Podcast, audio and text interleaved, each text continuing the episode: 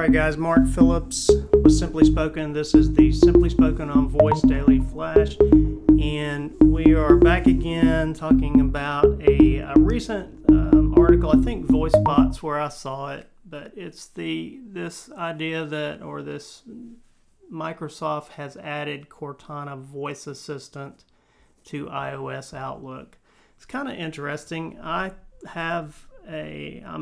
pretty much an Android user for my phone, but I do have an iPad, and so I do have iOS for Outlook installed on that iPad. And so looking at the idea that, you know, Cortana might become an assistant that offers some utility in that they allow you to kind of drive through your inbox and allow you to basically get some assistance with your email. That's interesting, right? I mean, that kind of fits into where I think Microsoft is going with Cortana, which is sort of an enterprise play now.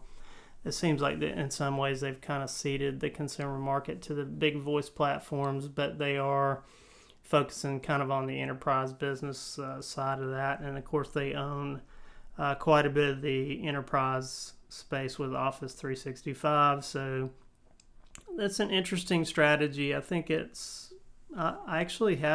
do have the latest version of the Outlook for iOS installed, and it hasn't popped up yet on my app, so it doesn't work yet, but I'm intrigued by the capability, and actually I'm also pretty intrigued just by the thought that, you know, Microsoft might be able to carve out kind of a niche in being useful and usable in a use case that really makes a lot of sense for voice. And I'd like to see how they do with that, because I think it's a pretty cool idea, so I'm interested to see how that technology plays out.